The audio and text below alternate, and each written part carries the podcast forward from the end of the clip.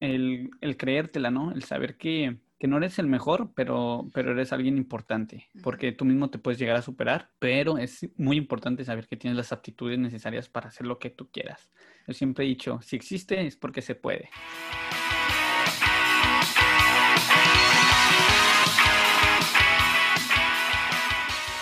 Hola, buenos días. Soy Grisel Valencia. Bienvenidos a Materia Gris Podcast. Hola a todos, yo soy Luis Suárez y bienvenidos a Momentum Podcast.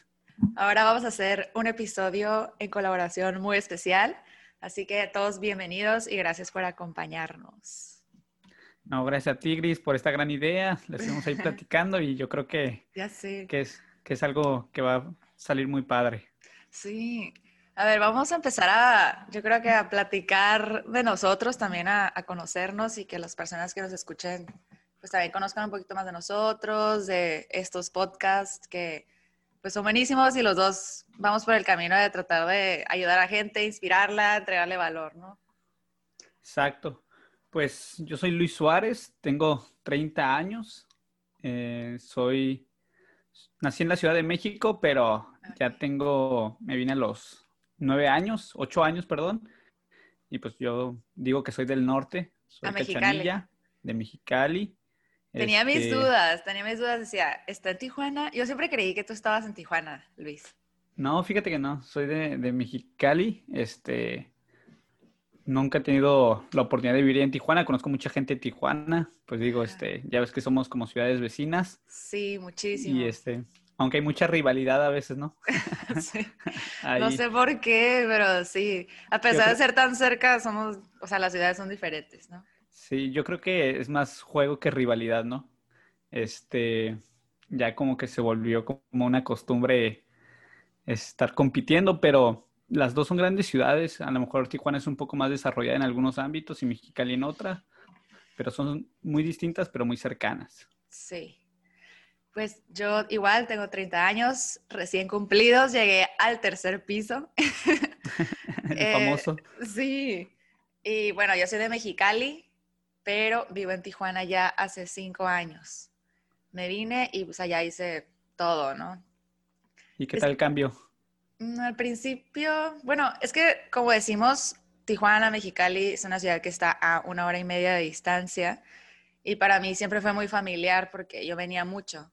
Acá mis papás por su trabajo se movía, entonces yo venía con él, aquí tengo unas amigas, entonces al momento de llegar a vivir de 100 acá, pues no fue tan difícil, solamente pues el adaptarme a la forma de vivir, ¿no? Como de, ¿en dónde está este Home Depot? Y pues era de ir a buscarla, me perdía, acá hay mucho cerro, entonces Mexicali es súper plano y para mí fue, esa parte era pues el reto, pero siento que era algo normal de que no conoces, ¿no? Las calles, en dónde hay un, dónde está el agua, de a ir a buscarla y preguntar, este, y, y bueno, el motivo por el que yo me vine a Tijuana fue porque yo quería emprender mi primer negocio.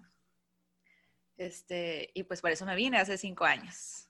O sea, fuiste a lucharle, no Sí, oye, buscarle. todo el mundo me dice que ay, te aventaste así sola, porque pues me vine sola sin familia ni nada. Y, y, pues bueno, sí fue una super aventura y ya van cinco años. Este año se cumplen cinco años. ¿Y qué negocio fuiste a emprender allá? Emprendí una tienda de ropa para mujeres. Se llama Valenza. Está para las personas que nos escuchan, atrás del hipódromo en Avenida Las Ferias, en Plaza del Super Soriana.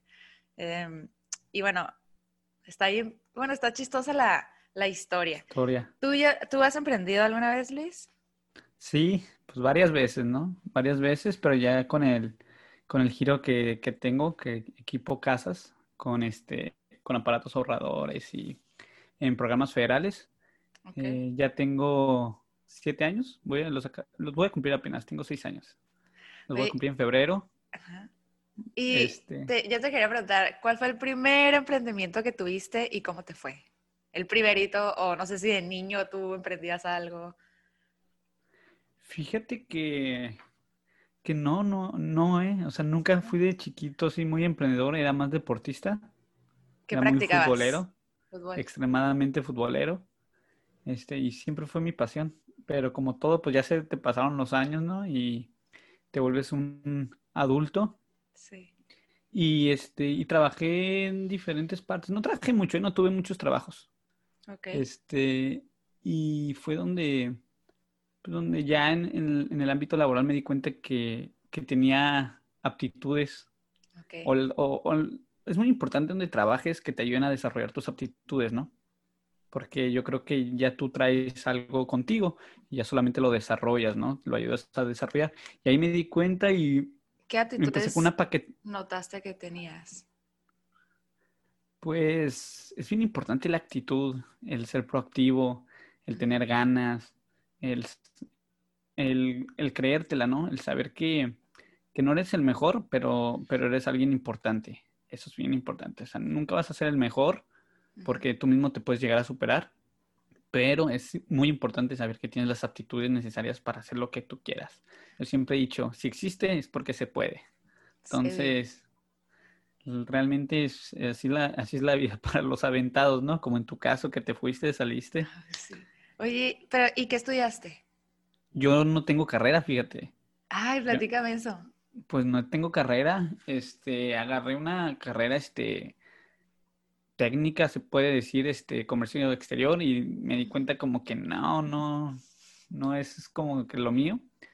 Este, y este año tenía pensado entrar a estudiar, nació mi hijo y este, y no, fíjate que no fue por eso que frené, pero nació mi hijo y ya tenía, ya tenía como tres años, fíjate, con la, con la espinita porque no creo que sea 100% necesaria la escuela, pero te voy a decir algo, si es muy necesaria para algunas cosas, organización, este, creo que te da un perfil importante que termina de, de, de embonar, de, de crearte para, de prepararte para muchas cosas. Entonces, este, yo veo en mucha gente que tiene algunas aptitudes que me doy cuenta y pienso que vienen del, del estudio, ¿no? Que nunca he dejado de estudiar, o sea, siempre he aprendido, siempre he leído, leo mucho, este, mm, sé muchas cosas que no sabe una persona que ya tiene una carrera, ¿verdad? Sí, es que, bueno, Pero- te, te No, interrumpo, continúa, te interrumpo con la parte de que la escuela nos da una formación, o sea, Así es. de respetar a, una, o sea, a alguien que esté enfrente, de preparar una tarea, responsabilidades, puntualidad, yo, puntualidad, muy importante, este, este trabajo en equipo, ese tipo de cosas, ¿no? Porque, y sí es cierto, al final, ya sabes, ¿no? De que el que tenía puros dieces no significaba que ahora en la realidad que iba a ser mega exitoso, entonces. Sí, y digo, y, y lo digo tranquila, lo digo humildemente y tranquilamente, me ha tocado ayudar a gente que estudiaba conmigo y que ya tiene una carrera, me ha tocado ayudarlos. Y, y no por eso significa que tú eres más o que ellos son menos, porque todos tenemos actitudes diferentes y siempre ocupamos de los otros, eso es bien importante. Sí, mucho. Por más que tú sepas, por, por más que conocimientos que tengas, por una empresa tan más grande que tengas o por tantos estudios que tú tengas, siempre vas a ocupar de la demás gente. Eso es bien importante. Yo por eso le digo a la gente, tu tu, tu este, ¿cómo se puede decir? El valor intangible. Tu virtud más importante que debes de tener es saberte relacionar y comunicar.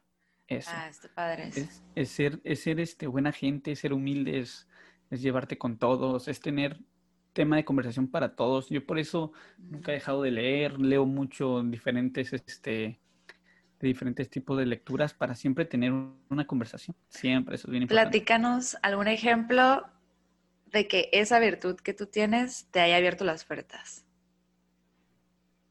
O sea, No, pues el, relacionarte. Ajá. Yo, yo creo, fíjate, yo creo que eso es de diario, ¿eh? Eso es de diario. Abrirte las puertas, te tienes que abrir las puertas tanto en niveles altos como en, o sea, todas las puertas las tienes que abrir, siempre las tienes que tener abiertas porque, como te comento, siempre vas a ocupar de la demás gente y no es por necesidad de que, que, ah, es que es que un día te voy a ocupar, no. Es que simplemente tú compartes y ellos comparten y es donde la gente se va, ya vas acumulando este amistades, vas acumulando relaciones y a ver, una experiencia. Pues la verdad tengo tengo la la mm, no sé si bendición o virtud de Sí. que a donde voy sí, vendo, o sea, quiero decir vendo, ¿eh? Porque, porque tú vendes este, tu persona, vendes tu producto, vendes lo que sea. Y la verdad, yo soy bien buena gente, yo soy bien ligero, Sí. este, no me alcanzan ni dos dedos para contar las personas que me caen mal. Y yo siempre digo como que, pues bueno, a lo mejor no empatizamos, pero no me caes mal, pues, o sea, no me caes mal. No, nunca he llegado al punto de decir, ay, alguien me cae mal, o sea, no. Porque, porque yo creo que el, que el que alguien te caiga mal es porque lo estás como tomando muy en cuenta, o sea, te está afectando a ti. Entonces, como yo no dejo que me afecte a mí, a lo mejor por eso no me cae mal la persona, ¿verdad? Sí. Entonces tengo muy, muy buena este, forma de, de empatizar con la gente, de platicar. Soy bien preguntón.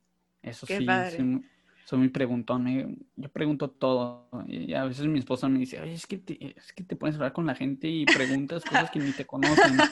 Y yo, yo digo, es que si no preguntas no aprendes. O sea, así como le pregunté, ya sé, y ya luego si a mí me preguntan, yo también voy a, voy a enseñarle a la otra persona. Y así es una cadenita, ¿no? O sea, Como que he te paras, notado, yo, como que he notado que los hombres se les da un poquito más eso de ser amigos de todo el mundo. Pero, y, Sí. pero digo, yo también me incluyo en que a veces no, no soy tan penosa, pero sí muchas mujeres son más, un poquito más como que, ay, ¿por qué le preguntaste eso? Y, y la gente, o sea, no entiende, pero está chistoso. Es, Y fíjate que me han pasado historias donde hay gente que les hables, ¿eh? O sea, hay gente que estás en una fila, los, es- les estás preguntando, a, lo, le sacas una plática y no les gusta, o sea, tú notas que no ah, les, sí. les Sí, como gusta. que no te conozco, no me hables. Y Así. me han conocer- Sí, que mi esposa me dice, te he dicho que no le hables a la gente, ta, ta, ta, ta, ta, y así. Y no, bueno, estamos en eh, un- unos tacos que llegué a comprar. Es una historia muy corta, pero muy chistosa. Entonces, este, yo para empatizar con el señor, era un señor ya, ya mayor, le dije, chile sin miedo, ¿no? Así le dije, no me acuerdo si era salsa o algo, le dije, chile sin miedo. sí. Y me acuerdo que hacía mucho frío o estaba lloviendo, no recuerdo exactamente bien, creo que estaba lloviendo y hacía frío. Y luego me dice, estoy temblando, me dice el señor. Y yo le dije, pues sí, ¿verdad? Está haciendo frío, señor. No, del miedo. Entonces, como que me la regresó el señor, me la regresó. Sí. Y ya subiéndome se la conté a mi esposa. Y me dijo, "Sí te he dicho que a la gente no le hables así si no la conoces. Y, y Qué pues buena este, onda. Ajá, como todo, hay experiencias, ¿no? Entonces, este, yo sí, donde me paro, estoy haciendo fila para algo, platico con el de enfrente, platico con el de atrás y así soy. Ay, qué buena onda verdad- toparse contigo en el camino, porque siento que eso necesitamos más todos. O sea, Sí, alguien que tenga una plática amena, algo, algo chistoso, a lo mejor alguien está teniendo un mal día y tú llegaste y le dijiste eso y se alegra, y como que, ah, qué buena vibra me dejó esta persona. exactamente. Nunca te ha tocado que estás en un semáforo, volteas a cualquiera de tus lados y ves a la persona ida con una preocupación Sí, que te da como ese, esas ganas de, o sea, todos tenemos preocupaciones porque todos tenemos problemas, es, es, es, este, es parte de la vida y, y te dan, o sea, aunque tú tengas problemas, sabes que le puedes, eh, no solucionar el problema, pero le vas a hacer pasar un rato menos. Entonces, ese Sí. es como que, ese es mi, mi, de todos mis días, de todos los días, es como que, ah, hoy voy a hacer, inconscientemente como que lo hago, ayudo, ayudo así, ¿no? De esa manera. tarea, tarea para todos los que nos están escuchando. Hoy tienen que sacarle plática a alguien que no conozcan, a alguien en la tiendita, en el parque, Donde en sea. donde estén y pues transmitirles algo positivo, ¿no? O, o sea, yo lo- lo que hago mucho pues en la tienda de ropa siempre y que le dejo de tarea al equipo que me ayuda siempre es de que chuleale o dile algo positivo a las clientas cuando entran. Digo, sin mentir tampoco, nunca. Sino Sí, como no, que, exacto. oye, qué padre está tu blusa, qué padre está tu cabello, qué padre tu corte, así. Y todas como que, ay, gracias. Entonces como que ya hiciste algo positivo por alguien y siempre eso, como dices, ¿no? Te abre, te abre la puerta. Sí, exactamente, exactamente. Es algo bien importante el saberte relacionar, el ser sangre ligera. Es mejor que te recuerden por, por ser amigable que por ser, ah, sí, era súper difícil hacerte amigo de él. ¿Sí me explico? Yo soy, yo estoy, yo estoy súper en contra de eso porque hay gente que es súper difícil llevarse conmigo. ¿Y Entonces siempre digo, fuiste así? ¿Siempre has sido así? sí, siempre he sido así. Fíjate, nunca fui el más amiguero en la secundaria y en la primaria. O sea, nunca fui como que uh, el amigo de todos. Ujú, Pero yo creo que nadie me caía mal y espero no haberle caído mal a, muchos, ¿verdad? eso, Sí. eso es. Ah, pues no, Pero no siem- lo creo. siempre, siempre he sido este, muy, muy, muy platicador, muy amigable en el, en el buen sentido, ¿no? Súper. Platícame cómo, bueno, pues platicamos de los, el podcast, de cómo fue que te surgió a ti la semillita de emprender el podcast. Fíjate que ya tenía mucho rato, ya tengo como dos años escuchando podcast, allá así muy de que diario, ¿no? ¿Cuál te gusta escuchar? Mira, vamos a recomendar algunos. Sí. Dimes y billetes, me gusta mucho de Maurice Dieck, no sé si lo has escuchado. Fíjate que no lo he escuchado, pero estuve en una conferencia que él dio una plática buenísima y ya lo, o sea, me llamaba mucho la atención porque me salían muchísimos anuncios de él y sabía yo que tenía un podcast, pero lo- no lo he escuchado.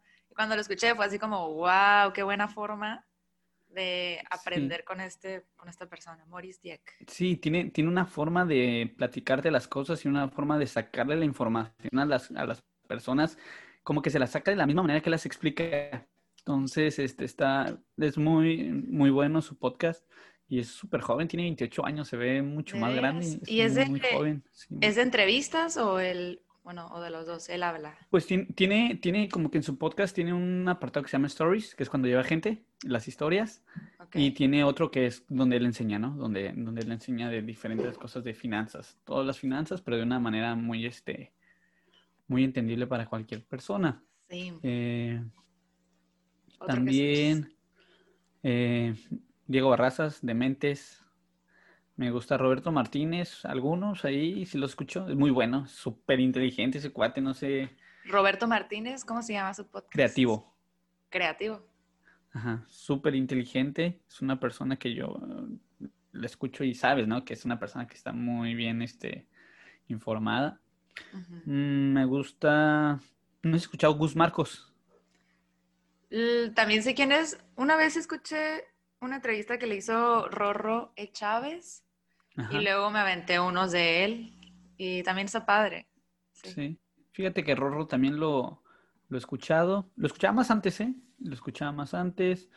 Eh, Una vez escuché uno de Rorro que era Haz tu podcast, haz tu podcast, algo así. ahí nació. Entonces ahí como que sentí la, el llamado de, pues sí, cierto, porque, y, y bueno, ahí di unas recomendaciones y también se me quedó grabado.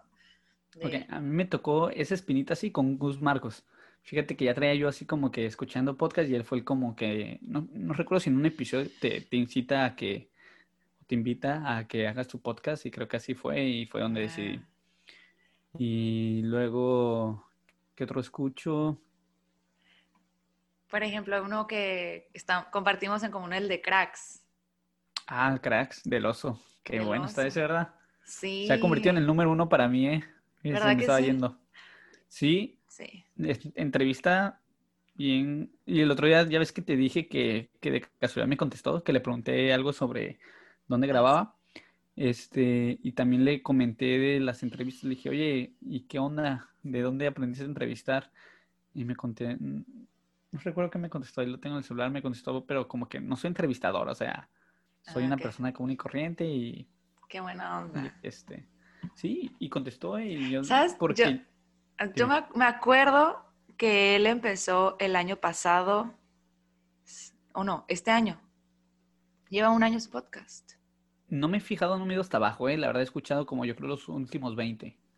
No, literal, yo empecé a escucharlo cuando él empezó, tenía como un mes. O sea, tenía bien poquitas entrevistas cuando yo lo descubrí, tenía como ocho entrevistas. Y, pero yo lo descubrí porque me llegó un mensaje que es como una estrategia que podemos los dos aprender y compartir, en que como yo escuchaba a Diego Barrazas también en Dementes, yo comenté algo una vez en, un post también de, Diego, y, eh, y como yo estaba mi comentario ahí, él me escribió a mí un mensaje como que, hola, veo que te gusta Dementes, a lo mejor te puede interesar mi podcast que se llama Cracks, voy empezando, entonces te recomiendo y que lo escuches. Entonces, así seguramente lo hizo con miles de personas porque compartían un poco la audiencia. Entonces, yo así fue como yo me enganché. Y obviamente lo sentí como personal, de que, ah, me está invitando a escucharlo, ah, pues lo voy a dar una oportunidad. Y me imagino que eso lo hizo con mucha gente, como que digo, está padre. Y no me acordaba de, como de ese tip, Así que para que los dos lo hagamos también. Sí, fíjate, nunca lo había, yo, bueno, yo nunca lo había pensado y jamás me había llegado una invitación así. Ya está en el número dos, el número dos del, del, sector como de negocios, como en el... Sí, los invitamos a que también lo escuchen y pues aprendan de él. Tienen invitados muy interesantes. Muy interesantes. Y yo creo que se mueve muy bien porque le llegan bueno, le llegan personas, o él llega más bien a personas muy, muy, muy padres. Acaba de hacer uno de con Alan por el mundo, no sé, ¿nunca has visto los videos de él? Sí, sí lo escuché. la verdad. ¿Cuál es? ¿Qué otro? Crack ese hombre para... Hay unos muy buenos. ¿De Vanessa? No lo he escuchado, pero lo tengo ahí. O sea, escuché primero el de Alan y ya después ahorita escucharé el de él. Escuché también el de el señor Peláez, el que es señor que es sobreviviente del accidente en los Andes, el avión en los Andes. ¿De lo de Uruguay? Ajá. Muy bueno, también el de Ari Boroboy, hace mucho. Hay uno de un chavo que se llama Julián, que tiene el, el niño 17 años, o sea, o 16 años y inventó algo increíble para detectar el cáncer. Entonces el niño está súper chingón. Así dije, wow. Un chavo de Monterrey, ¿verdad? Creo que sí es de Monterrey, pero como que viene en Estados Unidos, no sé, un chavito. Sí, creo que ese chavo salió hasta con Tony Robbins, creo que hicieron una ah, sesión y... Sí, es verdad? Él, ah, sí. Súper pego, ese chavo se ve un invento bien fuerte. Es para el cáncer de mama, sí, cierto, ¿verdad? Sí, eso me, encantó. Pues sí, es muy, la verdad es bien, importante escuchar el podcast porque a veces vas en el, en el carro, este, yo la verdad hasta a veces haciendo aquí el quehacer de la casa, me pongo mis audífonos y me pongo a escuchar el podcast y, y paso un rato bien ameno, ¿no? Si no escuchan el nuestro, por lo menos escuchen otros. no, escuchen el nuestro. Escuchen los nuestros. Momentum y Materia Gris. ¿Por qué bautizaste Materia Gris? Digo, Momentum, tu podcast. Pues fíjate que Momentum también significa impulso y yo creo que es algo que ocupamos todos este, diario para, para estar este para estar este, avanzando, ¿no? Y fue, fue por eso que lo hice. No sé si te comenté, pues no sabía nada, nunca había grabado, fue algo así de... Mi esposa esa vez dijo, ya, este, voy a, voy a Caléxico, se fue como por el 25 de septiembre, digo, sí, yo, es el momento, estoy solo, me voy a aventar, este, nadie me va a escuchar, y hice uno de fútbol, porque como te digo, me encanta el fútbol, y dije que de qué sé, ah. y practiqué, hice algunos, ¿no? Sí. Y, este, y ahí se los pasaba a mis amigos y ya saben, ¿no? Las burlas y, y, eso y es otra de las cosas que tengo. Sí, la verdad a mí... Carrilla. este, sí, la carrilla y a mí nunca me afecta la carrilla, siempre soy como que bien positivo, este, la escucho, me río y ya, ¿sabes cómo? Sí. Y este, y, y la crítica siempre es buena, siempre es buena, siempre es bueno alimentarte de la crítica, aunque sea mala, tú la puedes convertir en buena. Eso siempre lo he dicho. O sea, nunca te tomes las cosas a pecho. Eso es, eso es un error bien grave. Nunca te tomes las cosas a pecho. Escucha, aprende a escuchar y analizar y canalizar. Sí, es como crear una barrera a todos los, a todo, ¿no? O sea, como ser fiel a ti mismo, qué es lo que tú crees y lo demás, o sea, no importa. Porque si alguien ya te dice, ay, estás bien feo, o sea, la gente, hay mucha gente que sí se la toma bien a pecho como, y se la cree, ¿no? Y tú en tu mente... y tienes que crear una barrera de, y que, o sea, pues claro que no es cierto, o sea. Para, a lo mejor para ti soy feo, ¿no? No creo. O sea, no soy, pero no, pero, o sea, sí, exactamente, o sea, tienes que saber, este, recibir, recibir las, las críticas y, pues, como, regresando lo del principio, saber que vales, o sea, eso es bien importante. Todos valemos y eso es bien importante saber que todas las demás personas valen, o sea, o sea todos tenemos todos tenemos un gran valor en la vida, todos venimos acá a algo, todos somos iguales, diferentes actitudes, diferentes oportunidades o diferentes este, circunstancias, pero de todo el mundo se aprende, es bien importante. Oye, cuando hiciste el primer episodio, ¿cuántas veces lo grabaste? ¿Una vez? Una vez, una vez, pero, pero como te digo, los tengo, los editaba súper tartamudo. Este, ah, bueno, pero del, del de fútbol. Sí. Nada, el de fútbol un chorro de veces. ¿Cuántas veces? No, miento, ¿sabes qué? El primero me lo aventé porque, o sea, a empezar, este, también para los que nos escuchan y, si algún día hacen un podcast, pues la plataforma que, usamos, pues yo nunca la había usado, Anchor, yo no sabía. Entonces, este, rápido pues todo fue un cáliz, como te digo, se fue, se fue mi familia y dije, ah, lo voy a hacer. Y, y lo subí. Y como lo grabé, como si, como yo pensando que no lo iba a subir, pues como que era algo este, rápido. Un experimento. Una prueba, Un experimento, una prueba. Pues lo terminé subiendo y no, no sentí que se escuchara tan mal. Yo, yo, yo siento que se escuchan peor el 2, el 3, el 4, el 5. creo que grabé como 4 o 5, no recuerdo. Y este y el primero me salió bien natural, entonces el otro como que ya lo quería hacer.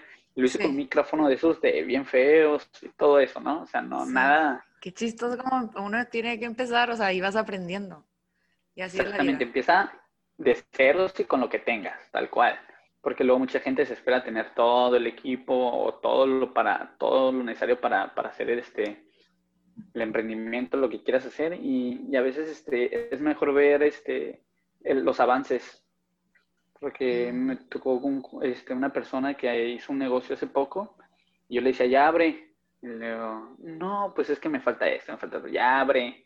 No, es que me falta esto, me falta el otro, ya abre, ¿no? Y se lo repetía cada vez. Sí. Hasta ya me sentía enfadoso porque me gusta impulsar a la gente y, y, yo siento que es mejor empezar tranqui empezar desde abajo para que tus frutos, este, ya hablando en cuestión hasta financiera, ¿no? O sea, que lo que tú gastaste no sientas como que abres y tardas en recuperar. Y yo gasté 200, gasté 100, gasté 50 y estén pasando 3, 4 meses y no los recuperes. Es mejor gastar 10 y a los 3 meses ya tener 20. Entonces ya ves un avance y te motivas y, vas viendo un crecimiento. Entonces, digo, si tienes toda la infraestructura y toda la economía para empezar, pues adelante, ¿no? O sea, que, que, que qué fabuloso. Pero si, si eres, si vas a empezar con empieza tranquilo. Ah, hablando de eso, en que empieza, o sea, ya, me acuerdo que cuando abrí mi tienda de ropa, o sea, ya te dan un mes de gracia. Entonces ya un mes de gracia en remodelación y todo. Y me acuerdo que llegó la mercancía de la ropa, ya llené la tienda de ropa y yo decía, voy a abrir hasta que termine de planchar y que esté todo etiquetado y que esté todo limpio, así. Entonces ya, ya había empezado como el mes corriente, ¿no? De que ya empezaba a pagar la renta y me acuerdo que era, era junio y era como 6 de junio y yo debí de haber abierto como desde el primero, ¿no? Y yo estaba ahí y yo decía, no, no, no, hasta que esté todo perfecto. Entonces abrí la puerta de la tienda porque estaba planchando con esas de vapor que son este, y en eso empezó a entrar gente. Y empezó, entró una señora y me dijo, ay, ¿abriste? Y yo, ah, pues sí, pásele. Y ella de que, ah, entró y me dijo, ay, me encanta este vestido. Y era un vestido que arrugado, así, no estaba, estaba colgado, pero pues no estaba listo, entre comillas. Y me dijo, ¿cuánto cuesta este, qué precio tiene este vestido? Y yo en mi lista rápido de que, ay, tanto. Y ella, ah, sí lo quiero, me lo llevo. Y yo me acuerdo como que fue una, una lección para mí como de, pues ya, o sea, lo que estás diciendo de que ya, y así, y así fue como abrimos y empezó a entrar gente, empezamos a vender y pues padrísimo, ¿no? Y lo mismo me pasó aquí con el podcast, igual. Antes de, de lanzarlo, yo había hecho tres entrevistas. La primera o sea, se borró, no la grabé bien, esto así como de, y sentí como un golpe de la vida como de, Grisel, si, lo, si no lo vas a hacer bien, no lo hagas, ¿no? Entonces eso a mí como que, ay, me pegó. Y me tardé otro tiempo en hacer la segunda entrevista, que fue la de Andy, que, la que es la que acabo de subir, y cuando la, la hice, pues estábamos en un gimnasio, estábamos con un ruido al fondo, y yo, yo sentía que no era perfecto, ¿no? O sea, que no era como que algo que yo quería mostrarle todavía a la audiencia, igual hablando de que queremos perfeccionismo, y no, no la subí. Y lo dije, bueno, voy a hacer otra tercera en un lugar cerrado, ya tomando en cuenta esto de que el lugar es importante. Entonces hice la entrevista, pero solo tenía un micrófono. Entonces la hicimos en una mesa en que era un cuarto cerrado, pero pues éramos dos personas y el micrófono en medio. Entonces, al momento de que ya escuché la grabación, no se escuchaba nada porque estaba muy lejos del micrófono. Entonces, sí se escucha, pero como que a lo lejos y, y no estaba bien. Entonces, fueron tres veces y de esas tres veces como me súper desanimé, que tardé un año hasta ahora la pandemia, como que hacerlo. Y se dio mejor porque se escucha mejor, o sea, para mí, en, o sea, hacerlo a través de Zoom y así. Entonces, lección de vida es como de, o sea, pude haber empezado hace mucho, pero bueno, el momento, el tiempo es perfecto, ¿no? Pero perfección y no, error, no lo voy a volver a hacer. No, no, no. No quiero que me vuelva a pasar algo así. Sí, es cuántas oportunidades no se nos van. Sí. Este, o no se le va a la gente por querer buscar este, la perfección como tu cliente, o sea, tú, porque siempre imaginamos que el cliente va a llegar, el, el primer cliente va a ser el más exigente. Y no es así, o sea, hay, gente bien buena onda, nosotros somos bien buena onda y somos clientes en muchísimas partes. Entonces, yo siempre he dicho que la actitud, este, una muy buena actitud hace como que lo que no existe en, en, ese momento, como que tú, como tú, que no estabas preparada, que no tenías todo bien hecho, vamos a decir, ¿no? Un decir, ajá. Ajá, que tú sentías que, eh, pero la actitud, o sea, acapara todo, este, opaca todo eso más bien, opacas todo eso y con una buena actitud puedes empezar. Eso, eso es una muy buena lección para todos. Empieza con lo que tengas y si con un cliente te va mal, va a venir otro que te vaya bien. Es así. Y lo del podcast, este, qué padre. ¿Qué la Verdad es algo bien padre. Yo, Ajá, ¿qué experiencias te ha traído? ¿Le recomiendas a la gente que haga su podcast? Sí, totalmente. O sea, hazlo, no importa que no te escuche. La verdad, yo quería agradecerte a ti porque, digo, es otra prueba de que yo soy así. O sea, yo le hablo a quien sea. No te conocía y mucha gente puede pensar, por ejemplo, estamos haciendo prácticamente lo mismo, ¿ok? Solamente hay que entender que cada quien tiene su estilo, eso, cada quien somos ah. personas diferentes. Siempre va a haber, y el sol sale para todos, eso es otra. Entonces, este, y mira, nos, nos llevó a esto, ¿no? Entonces yo, te yo te mandé un mensaje y me encontré con una persona muy similar a mí en el sentido de que aceptaste hasta conversar conmigo, ¿sí me explico? Sí. Entonces, este, o sea, así es la vida. Tienes que buscarle, buscarle y vas a encontrar las personas adecuadas para, para llevar una, una buena plática y, ayudar a las demás personas. Entonces, yo sí recomiendo, la verdad, o sea, ya he entrevistado gente que ni siquiera conozco. Bueno, ya me tocó. ¿A quién entrevistaste que no conocías? A Fernando Cebes. Ah, ok. Oye, tenemos que platicar, por favor, de que tenemos varios invitados en común. Ah, sí.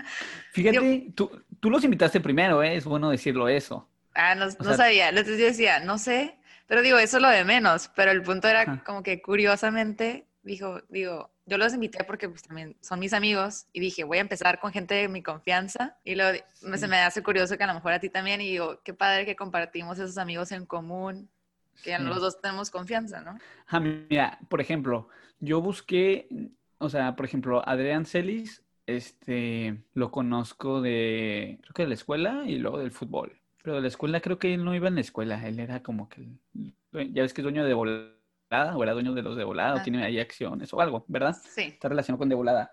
Ellos tenían la, la, la cooperativa o la tiendita o el café, lo que quieras decir, en la UVM. Sí. Y, y yo me iba muy bien con él, y luego en el fútbol y, y, en salidas, y la verdad a mí se me hace un tipazo. A mí me hace un tipazo, es una persona que le puedes aprender bastante. Súper buena gente, súper amigable. Mm, como amigo, este, así muy cercano no lo tengo, pero como amigo normal, la verdad es, agarras mucha cura, o sea, es muy buena persona, muy buena persona, es muy luchón, eso es otra. Y tú lo tuviste y la verdad me estuvo de 10 el episodio. Sí, gracias. Estuvo así como de, yo todo el tiempo así no quería hablar. Yo así como, sigue platicando, porque está muy interesante su historia. Sí, entonces yo dije, bueno, yo lo voy a invitar, pero ¿de qué lo puedo invitar para que, para que este, sea diferente? Entonces, como él ya ves que tiene ahorita ya un socio y ha emprendido en negocios con socios, dije, ok, a mí me gustan mucho los negocios, ok, ¿cómo, cómo escoger un buen socio? Ah, entonces, todo eso. Y de hecho creo que en el episodio de él este, te mencioné, no sé si viste. Ah, no, o escuchaste más bien. Sí, te mencioné, te puse, bueno, dije este, que acababa de estar ajá, con Gris y que estuvo bien padre y que no tengo el gusto de conocerte, no tenía en ese momento. Ah, qué buena onda, lo voy a escuchar pero que, Pero que estaba muy, muy padre. Y... Anaís, Dani Montaño. Anaís, con Anaís no lo he podido hacer, pero ojalá lo pueda hacer pronto. Ah, este, La verdad me tienes, me tienes sorprendido, si escucha esto, ojalá lo escuche, me tienes sorprendido con, con lo que ha, logrado, ha creado. Sí, la verdad, la verdad que sí. Y es, yo desde que la conozco en la secundaria era una persona súper así como que Sí, muy decidida, ¿no? Muy... Sí, súper disciplinada, decidida. Y uno a esa edad pues no nota muchas cosas, ¿no? Y, sí. y a ella se lo alcanzabas a notar. ¿Qué, se lo a notar. Ahora que hablas de eso, como que a veces en la secundaria, sí, estamos cada quien en su rollo y como que no anda la gente pensando en cosas más importantes. Y yo sí me, o sea, sí me arrepiento un poquito de que, por ejemplo, ahora que hablé con Daniela Valenzuela, hablé con Anaís, o sea, eran mis amigas, pero yo no sabía qué tanto era de sus vidas. O sea, yo no sabía que la familia de Dani como que siempre habían estado en Daniela Valenzuela, que habían estado en arquitectos, o sea, no tenía ni idea, porque nunca lo pregunté y nunca salió el tema. Y pues con Dani más o menos, pero nunca profundizábamos, ¿no? O sea, siento como que digo, ay, es importante ese consejo a los jóvenes, a los niños, de que, oye, haz amistades, o sea, fortalece amistades de todas y pregúntales, investiga, y interésate. Bueno, eso yo le daría ese consejo a mis hijos cuando tengan. Y eso es, por ejemplo, Anaís nunca fue así de, que mi amiga, ¿no? O sea, ah, de que yo diga, porque ya sabes que en la secundaria existen los grupitos, ¿no? Los famosos grupitos. pero, pero según yo a mi recuerdo nunca me iba mal con ella y, me caía muy bien ella a mí. con Dani no tenía tanto tacto, Dani, Dani este, era, más, era más especial, pero muy buena persona y la verdad que, que, también lo que he visto de ella se ha, ha ido creciendo. Y, y yo, sí, creciendo y va a crecer mucho más, la verdad. Yo creo que para lo que ella está haciendo se está convirtiendo en una máster de eso. Y es, y es bien, y es bien chingón, perdón por la palabra, es bien chingón ver que la gente con que convivías de joven está haciendo cosas bien fregonas, ¿sí me explico? O sea, aunque no seas el entrañable amigo y eso, o sea, te da un chorro de gusto, o sea, te da un chorro de gusto ver que, que, que, las amistades avanzan, eh, los conocidos, y, y, tienes bonitos recuerdos de todos ellos y, y te, da, te, da, te da mucho gusto. De las entrevistas que has hecho y de esto que estamos comentando, ¿cuál crees que ha sido como la clave en común que todos comparten para que sean exitosos o sean muy buenos en lo que hacen? ¿Qué, qué podrías ver? Yo creo que la disciplina y el no darte por vencido. Estoy de acuerdo con esos dos. Y a lo mejor le sumaría a que es algo que a ellos les apasiona, ¿no?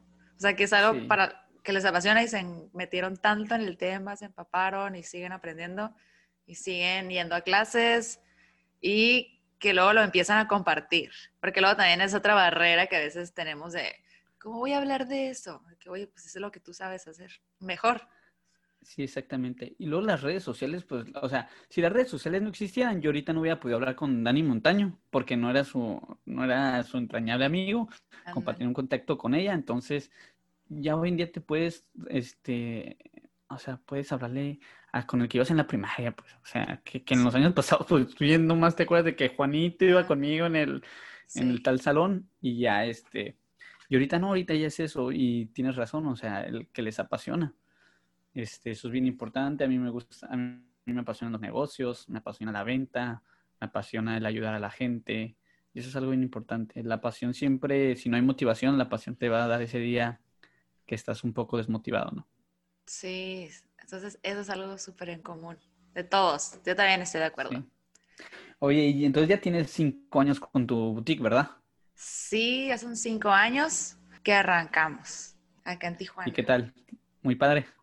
Sí, fíjate, ah, bueno, algo que te puedo compartir de por qué fue una tienda de ropa es que yo estaba en la universidad, salí de la uni y estudié administración de empresas. Yo siempre sabía que quería tener un negocio, pero no sabía de qué. A mí me preguntaban, ¿qué quieres ser de grande? Y yo, voy a tener un negocio, pero no sé de qué. Así decía, era mi respuesta. Entonces salí de la universidad y lo tenía como presente, pero no sabía qué todavía. Entonces también siempre trabajé en empresas y, y, como era recién egresada de la universidad, me sentía un poquito como en crisis existencial y entré, llegó a mí un curso, taller que era para mujeres y en ese curso nos enseñaban a mujeres a tener un equilibrio en nuestras vidas en cuatro áreas importantes, que es el área social, familiar, de negocio y personal. Como que dicen que, bueno, yo creo que hombres también, pero que las mujeres a veces se desarrollan más en su familia y dejan lo profesional. O a veces tanto lo profesional que dejan su vida social. Y, o sea, como que hay un desequilibrio en esas cuatro áreas. Entonces, se enfocaba en ayudarnos en esas cuatro partes y yo me enfoqué en negocio y personal porque estaba como en crisis. Y de ahí teníamos que hacer un proyecto final, que era algo que, o sea, algún proyecto, por ejemplo, las que estaban enfocados en familia, era pasar más tiempo con mis hijos. Eh, algo así, o sea, podría ser lo que fuera. Una señora dijo, yo tengo unas salsas y quiero hacer negocio con él, entonces mi proyecto final es como lanzarlo al mercado. O sea, era... Comercializarlo. Se, se valía así de todo, ¿no? Entonces llegamos al proyecto final y yo dije, voy a abrir una tienda de ropa. Así. Entonces yo llegué a mi presentación y les dije, pues yo soy Grisel Valencia, yo voy a emprender una tienda de ropa en Tijuana, este, ya tal fecha, así bien decidida. Mis papás ni sabían, los maestros ni sabían, entonces estuve chistoso porque todo el mundo fue como, ¿en qué momento? Yo dije, voy a renunciar, así de que, así, estuve chistoso. Ya lo volteé atrás y todo el mundo, o sea, como que todo el mundo se impactó. Me acuerdo que mi, mi, el, el, que dio el taller se llama Marco Nájera y él me platicó que todo, mucha gente le dijo ese día, oye, como que le diste muchas alas a Grisel, o sea, ya anda renunciando y pues qué tal si no le va bien. Y como que él andaba también así como que chin, pues ya sé, pero pues ella va a encontrar el camino, ¿no? O sea, la manera. es joven. Sí, entonces como que bueno, pues ni modo, que se aviente. Entonces él fue el día de la inauguración y dijo eso. Y él así como, estoy muy orgulloso de ti, de que lo hayas hecho. Mucha gente me dijo que a lo mejor no lo ibas a lograr y mira, aquí estás. Y como que felicidades, ¿no? Entonces estuvo muy bonito. Y bueno, yo dije una tienda de ropa porque en el verano yo trabajaba en tiendas de ropa. Entonces era algo que yo sabía hacer, pues, la dinámica. ¿Te gustaba? Y me gustaba, también me gusta mucho la relación pues con el cliente y las ventas, me gusta mucho. Y en especial enfocado a mujeres. Por eso, yo, o sea, por eso me decidía yo, tiene que ser algo que ayude a la mujer. Entonces, por ahí me fui y en el camino, pues, he ido profesionalizándome y también estudié asesoría en imagen personal, que también fue un complemento muy padre, pues de que le das un plus, ¿no? A la tienda.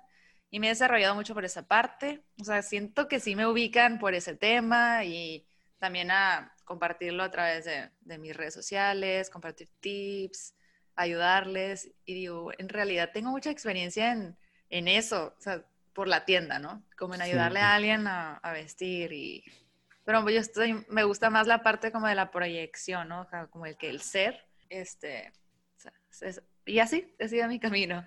Y... Eh, pues eso está padre y, te ayudó mucho ese curso o, lo que tomaste, porque a veces es lo que pasa con la universidad, que sales, a mí me ha tocado este, contratar a, también pongo paneles solares, este, tengo ese, ese giro, me ha tocado contratar ingenieros, este, y tú ves como que están muy inseguros y saben hacer las cosas. O sea, saben hacer las cosas, a lo mejor no, ya no tanto en campo, pero, pero sí este, para lo que se les requiere. Y uno se acerca y, les digo, o sea, este, aquí no tienes presión, aquí no es la escuela, aquí, o sea, la pregunta que tengas, acércate conmigo, este, yo te voy a ayudar. O sea, yo te contraté porque tú sabes hacer esto y, ajá, a lo mejor el, sentido, para eso. A lo mejor el sentido del chip de la escuela, ¿no? De que, ay, o sea, a lo mejor no se sienten seguros en algo y... ¿A ti te ha pasado eso? Que tú ¿Inseguridad? Sí. Sí, la inseguridad, la inseguridad es algo que... Por experiencia. Que todos la vivimos en algún momento y la vas a vivir porque siempre vas a experimentar nuevas cosas. Entonces va a llegar un momento donde te sientas un poco inseguro. Pero es igual, hay que saberla trabajar y, aprender rápido para, para quitártela de encima porque sí es algo muy fuerte la inseguridad. Sí, es como una limitante. Sí, es una limitante muy fuerte. La inseguridad y el miedo. Que básicamente terminan, cuando se terminan fusionando, este, es muy peligrosa. Entonces, rápido tienes que actuar cuando tienes inseguridad, perder el miedo y, y aventarte y hacer las cosas porque porque sí, sí puedes este, trabarte y dejar las cosas a medias o ya nunca realizarlas porque te sentiste inseguro y te dio miedo. Estoy de acuerdo. Quiero, quiero preguntarte algo que le pregunto a mis invitados. A ver. ¿Qué, ¿qué consejo le darías a Luis de niño? La está mm. pensando. Sí, la estoy pensando porque la verdad, mucha gente dice, no, pues, pues sé feliz. O sea, sé feliz porque... Y la verdad yo era bien feliz, o sea, era bien feliz. Sí. Este, también era, aunque se escucha un poco ahí romántico era bien amoroso, yo soy bien amoroso con mi familia, con mi esposa, con mi hijo, con mis padres. Pero de chico, mm, sé más disciplinado. Disciplina, ¿o por qué? Ajá, sí. Siento que era muy, muy desorganizado. Muy desorganizado, entonces este, en la escuela no era muy organizado y, otras cuestiones. Y yo creo que me faltó, me faltó eso. Me faltó ser un poco más organizado y, y, no te preocupes tanto por el futuro. Ok. Eso es muy importante. Porque te estás una vez lo escuché que vives en el fracaso anticipado. Ah, todavía ni pasan las cosas. Sí. No, todavía no pasan las cosas, todavía no sabes lo que va a suceder. Y, y hay un, algo que siempre me ha dicho mi papá que dice que lo único que no tiene remedio es la muerte. Entonces, no te preocupes tanto. Haz las cosas. Haz las cosas y si tienes que pedir perdón y si tienes que remediar errores, eso es algo que vas a aprender que sí he cometido errores de los que me arrepiento y siempre trato de enmendarlos, de reparar los daños para, para sentirte bien y que estés bien con los demás. ¿Cómo qué errores? ¿Alguno? Uno que podrías compartirnos. Mm. ¿Cuál podrías decir? Pues uno más reciente, pues a veces no estar este, cuando emprendes muy joven, no estás este, muy atento en cuestiones del negocio y a veces te pegan por todas partes. Llega un momento donde estás muy frágil y tú eres la única fuerza. Entonces, este, ser más, este, estar más alerta, muy pendiente de todo. Eso es muy importante, muy pendiente de todo. Organización desde el primer momento. Este, ahora fíjate que justo pensando en estos días me gustaría tanto ayudar a la gente que va empezando, decirles esto, bien importante, esto, bien importante. Porque hay dos formas de enseñar. El saber hacerlas y el haber sufrido por no hacerlas. Ah, ¿Sí, me explico? Sí. Entonces, a mí hay cosas que yo no hice y, este, y sufrí por no hacerlas y me dan ganas tanto de ayudar a la gente para que su camino sea menos, menos este, duro. A mí también me pasa eso, ¿eh? Tenemos que hacer una academia de emprendimiento. Sí, la verdad, que, la verdad que sí. Y conozco gente bien, genios para los negocios. Este, esa es otra. Los emprendedores deben de aprender que si tienen trato con un señor de 50, 60 años, hazte amigo. O sea, no ocupas tener la edad de las personas para hacerte amigo. Pregúntale cómo empezaste, cómo lo hiciste, dónde fracasaste, cómo lo hiciste para crecer. Este, cómo lo hiciste para, para, este, cuando perdiste todo, volverte a levantar. Eso es bien importante. Y por, como te digo, vas, vas este, adquiriendo cosas para, para hacer tu camino menos duro, menos pesado. Y ahorita que dijiste de que hay decisiones que uno no, se da cuenta que tiene que tomar o errores. Me, recordaste de la plática que tuve una vez con uno de mis invitados y él dijo, el emprendedor es el único que no puede renunciar. O sea, a lo mejor todos son de que, ay, ya no me fue bien, me cambio, o ya no me gustó, me voy. O sea, tú no puedes renunciar y tienes que... El, tu entrevistado, ¿cómo se llama? Era Fernando, fue Fernando. Fernando, novio de una amiga tuya, ¿verdad? Sí. Ojalá un día me pueda sentar con él, echar un, una platicada. Ay, claro La verdad. Me encantó. Mis, respetos. Ese fue un gran, gran consejo. Como de que, sí. entonces. Y me ha tocado, ¿eh? Me ha tocado que ya eres el último. Ah, sí. A mí me pasó esta pandemia. Como que decía, ¿qué voy a hacer? De que, ¿qué voy a hacer? Y como que mucha pues ansiedad, responsabilidad, pero decía, pues nadie más va a sacar adelante esto más que yo, ¿no? sí, exactamente. Fíjate que a mí esta pandemia, todos voltean a ver esa opción. Este, digo, eh, son giros diferentes, yo siempre he dicho, son giros diferentes y todos sucede, o sea, todos suceden diferentes, los negocios son diferentes. En tu caso, tú pudiste, tú pudiste hacerlo, este, y a lo mejor es la mejor opción. Yo en mi caso no pude hacerlo, no pude hacerlo y este, me acuerdo que ni estaba en Mexicali, salí un tiempo y desde allá empecé a carburar y tuve que abrir otra línea de negocio para poder mantener la gente, para poder mantener la nómina. Ah, porque sí es mucha responsabilidad. Tienes empleados que tienen hijos, tienes mamás solteras que tienen hijas. Tengo una, una, colaboradora mía, una compañía de trabajo, así les digo yo. Sí. Este, y tiene hijas y tú sabes que pues no eres el, no, eres el papá de, de, de los colaboradores y eso, ¿verdad? Pero, pero si eres, eres alguien muy importante para ellos. Entonces es un mensaje bien fuerte a veces, este, aguantar, momentos de austeridad. Para empezar, soy cero gastalón, es algo que tengo. Entonces, este, siempre busqué, siempre en el momento rápido busqué la manera de poder, este, salvar esta pandemia y, hasta el momento todo, todo, todo ha salido bien. Momentos muy fuertes, muy fuertes, este, y así es, y, y así es el emprendimiento, o sea, Cierras, el, cierras la puerta del negocio a las 7, pero tú estás a las 11 de la noche en la cama pensando, o sea, tal cual. Sí, No hay horario. No acaba. No acaba. Y por ejemplo, algo, una vez me acuerdo que Anaís también, ella me compartió, ah, no, era, fue otra amiga, Marcela Sotelo, que ella dijo, un gran engaño que todos tenemos es que cuando trabajas en lo que te gusta, nunca vas a trabajar, entre comillas. Es mentira. y es una súper mentira y sí es cierto, como que uno cree eso, ¿no? Te diviertes trabajando, que es diferente. Lo disfrutas. Disfrutas. trabajas más. Las, las victorias te saben mucho más. Te aplaudes. Eso es bien importante, aplaudirte, reconocerte tú mismo, porque luego esperas que la demás gente te reconozca y no te van a reconocer de la manera que tú esperas. También. O sea, eso si me explico, tú, ay, hice esto y, ya estás en tu mente imaginándote la gente aplaudiendo y eres un, y eres un héroe y, cómo lo hiciste. Pero no, no es así, o sea, porque la demás gente no tiene el mismo sentimiento que tú tienes. Entonces, este, es bien importante darte ánimos tú, premiarte de vez en cuando, este, tener tus gustos. Eh. Por ejemplo, me platicaste que tienes un hijo. Un hijo. Buen hijo. ¿Está chiquito? ¿Es pequeño? Sí. bueno, va a cumplir su primer año ahorita el 5 de diciembre. Oye, ¿qué consejo le darías, emprendedor? Para que va a tener un bebé. Ah, no, a tu bebé, a tu niño. ¿A mi niño? Sí.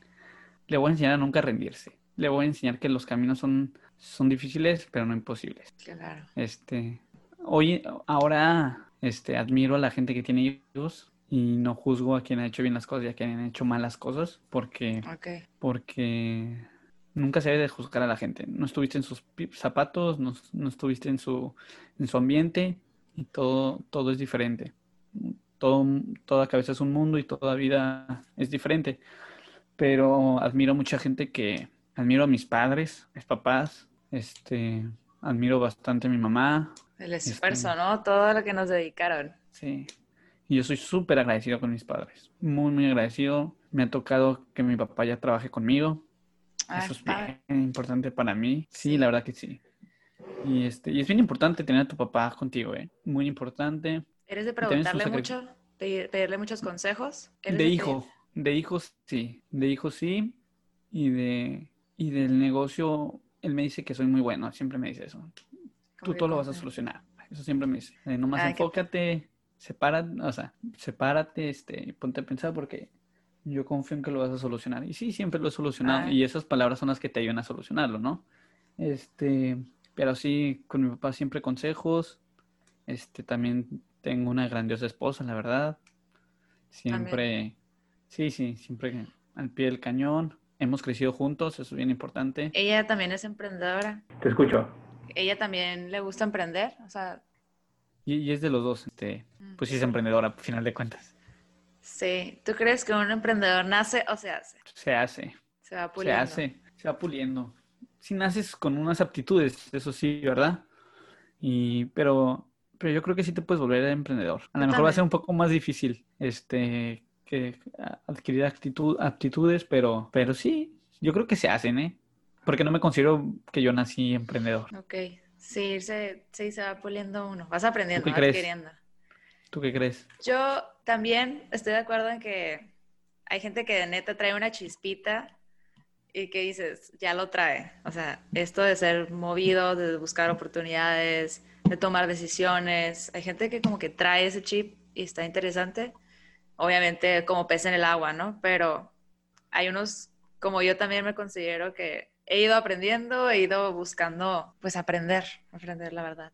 También creo que me he hecho, me he hecho y sigo aprendiendo y me sigo tropezando, pero sigo aprendiendo. Fíjate, regresando a lo del estudio, ahorita estoy en un diplomado en CETIS, en CETIS Universidad sobre finanzas empresariales. Como te digo, dije, este año no me voy sin estudiar algo, porque yo ya quería entrar a la ah, carrera, porque quiero, como te digo, quiero tener ese, esa satisfacción de que tengo mi carrera, ¿no? Más allá de lo que me dé o de lo que yo es una medallita que me quiero colgar por mí mismo. La verdad, mis 30, o sea, yo ya, ya tengo un camino recorrido en los, en los negocios, me falta muchísimo, pero saber que yo ya me pagué mi carrera, que ya estoy tranquilo, que sí, la verdad que sí, ¿eh? la verdad que sí. Y digo, mucha gente ya se ha pagado su carrera, pero que ya, que ya están las cosas andando y ya tengo a mi hijo, este, mi esposa, mi esposa tiene su carrera, tiene una maestría, de hecho. Y pues no sé, es una medida que yo me quiero colgar y que se la quiero colgar a mi familia. Platígame, ¿qué proyectos próximamente te emocionan? Eh, estoy armando ahí con una, con un muy, muy, con mi mejor amigo de toda la vida. Estamos armando un fondo de inversión, un fondo de inversión inmobiliario. Ya lo traemos cocinado, ya este, estamos empezando los primeros pasos y yo creo que vamos a empezar el año con todo. Digo, yo no soy de esos de que dicen de que empezando el año voy a empezar. Eso es mentira. Como las dietas de que empiezo el lunes también es mentira. El gimnasio que empieza el lunes es mentira. O sea, este, para empezar la semana creo que empieza en domingo, ¿no? Sí. Entonces, este, eso es totalmente mentira. Tú, si hoy miércoles este, decides que me vas a empezar una dieta, empiezas el jueves. Entonces, este, nosotros ya empezamos. Ya empezamos, este, pero creo que el 2021 lo vamos a catapultar porque pues vamos empezando. ¿Qué crees tú que va a pasar el 2021? Muchísimas oportunidades, muchísimas. Es más, ahorita hay oportunidades. Ahorita hay oportunidades. Fue un momento bien fuerte. Hay que entender que el dinero está guardado. El dinero lo tiene guardado la gente. Ese dinero se va a gastar. Lo que no se gastó ahorita en todo el 2020, la gente se lo va a gastar porque es un chip que traen en la cabeza, al gastarse el dinero. Entonces tú como emprendedor, tú como empresario, tienes que saber que ese dinero, de qué manera lo vas a, lo vas a dirigir hacia ti. Entonces ahorita es momento de empezar el ratoncito, echarlo a andar, y si vienen oportunidades muy grandes. hay que, como dice el dicho, este, mientras unos lloran, otros venden pañuelos, entonces. Buenísimo, ¿no? Dijiste la otra vez una frase muy buena que decía, entre más subes la montaña, más viento...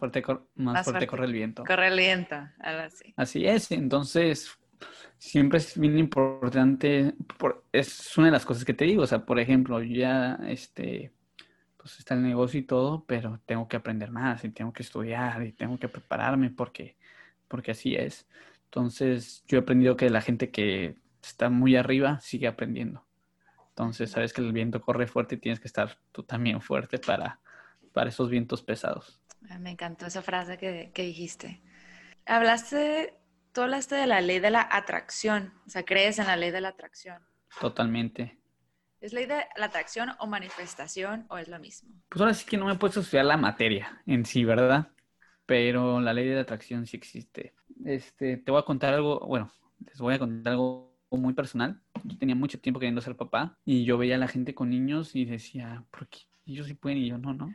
Sí, te pasaba por la mente. Sí, no se me daba, ¿eh? Y nos moríamos por un bebito, nos moríamos por un bebé. Y este, y una vez platicando con una persona, este, me dijo, todo lo que quieras en esta vida, bendícelo. ¿okay? Si ves a una persona con un supercarro, te bendigo por tener ese gran carro, por tener esa gran esposa, por tener ese gran marido, por tener esa gran familia, por tener esa gran casa. Y cuando tú le abras las puertas a esas cosas, que sea que te guste que la demás gente lo tenga, te va a llegar a ti. Entonces yo decía, ah, porque ellos sí pueden tener un hijo y yo no. Sí. y cuando empecé a ver, ajá, y cuando empecé a ver a los niños con los papás, los bebitos, yo decía, bendigo a ese niño y bendigo a ese señor. Aunque se escuche raro, ¿eh? Ah, no, claro, claro. Ajá. Y, y a la vuelta de un mes, este, quedó Nico en, quedó Nico este, en camino. Y, ¿no? y, y, me ha pasado muchísimas veces con muchas cosas, ¿eh? Y se me pone la piel chinta porque solo vivir realmente así fue. Y así, o sea, yo a la gente que veo próspera, que veo bien, yo la bendigo y digo, qué bueno. O sea, bendigo esa situación y que entonces yo creo que eso te va trayendo. Entonces, si tú te levantas con una actitud pésima, todo va a ser pésimo, todo va a ser. Este, también me ha tocado, he tenido ahí algunos cursos o algo, y agradecer por las cosas que no han sucedido. ¿Nunca lo has hecho? Las cosas que, que quisieras que pasaran, pero que no han sucedido. O sea, como si por, por ejemplo, decir, vamos a decir que tú, ¿no? Tu boutique. Gracias Dios porque, porque ya abrí mi segunda boutique. Ah, sí y no las he abierto. O, gracias Dios porque, porque ya tengo mil seguidores en, el podcast. O porque eso, eso es, o sea, anticiparte a eso y, y, el mundo te lo da. Sí, fíjate que sí lo había hecho, pero hace mucho que no lo hacía y, me estás recordando ese bonito hábito. O sea, me acuerdo que lo hacía mucho cuando tenía que contratar a alguien. Decía gracias porque por la persona increíble que va a llegar y porque es una persona honrada, responsable, de mi confianza. Gracias. O sea, tengo que volver a hacerlo. Sí, es, es, algo muy importante. Entonces, tú, yo creo en la vibra. O sea, cuando tú estás con alguien sientes la vibra, vaya. ¿Sí me explico? O sea, no. Y yo creo que todos somos energía. Y, teniendo una buena energía traes, traes cosas buenas a tu, a tu alrededor. O sea, por ejemplo, si yo hubiera sido negativo, para empezar un podcast. Segunda, si hubiera sido alguien negativo, no le voy a hablar a, a, Chris Valencia que hace prácticamente lo mismo que yo y mira lo que está saliendo. Entonces, una actitud positiva, el querer hacer grandes cosas te, te, atrae con gente que, que, es lo mismo. Sí, una vez escuché, bueno, organizamos un, un congreso virtual para mujeres y ahí dijo Fernando estuvo en ese Fernando Cebes que lo entrevistaste estuvo fue uno de los de los speakers y él dijo o sea yo atraje estar aquí, o sea, de alguna forma yo atraje, o sea, hice el camino para yo poder ahorita estar hablando enfrente de ustedes. Entonces, como que uno atrae lo que vibra, ¿no? El camino se abre. Y soy, bueno, quisiera como ir dándole así clausura un poquito a nuestra plática, súper. Todos tenemos un propósito en esta vida, todos llegamos para algo. Fíjate que tengo una filosofía bien rara. ¿Cuál? yo creo que todos le hemos salvado la vida a alguien sin darnos cuenta. Ah, está muy padre. Todos le hemos salvado la vida a alguien sin darnos cuenta. También he pensado que estamos aquí para salvar la vida a alguien más y si no nos hemos ido es porque todavía no la salvamos. entonces, este, así es, todos tenemos un propósito en esta vida. Estamos aquí para algo, estamos para ayudar, estamos para irradiar felicidad, para compartir. Y soy creyente que para vivir hay que compartir. Excelente. Pues, pues este, estuvo buenísimo fue muy bueno. Este. Muchísimas gracias, David. Sí, no, a ti, Gris, la verdad. Este, fue algo que, que no, no, no me lo esperaba tan pronto y fíjate, está bien padre. Muchísimas gracias. Ya sé, estamos aprovechando un domingo. Definitivamente, el domingo, digo, es algo que queríamos hacer y salió padrísimo. Y en la, y en la mañana, como me dijiste, que me abriste, me abriste los ojos. Ah, en las mañanas, sí, siento que... Yo te decía que yo grababa bien tarde y así, y tú me dijiste, yo grabo lo que puedo, lo grabo en la mañana y pues la gente está más fresca que yo. muy buen dato. Sí, luego nos pasamos más tips, porque sí, sí, está padre. Y, que la gente, y que la gente los vaya agarrando y la gente que quiera hacer un podcast, que lo haga de lo que sea, de lo que sea, pero háganlo. Este, Nos pueden preguntar, ¿no? También si quisieran algún consejo o algo, acérquense.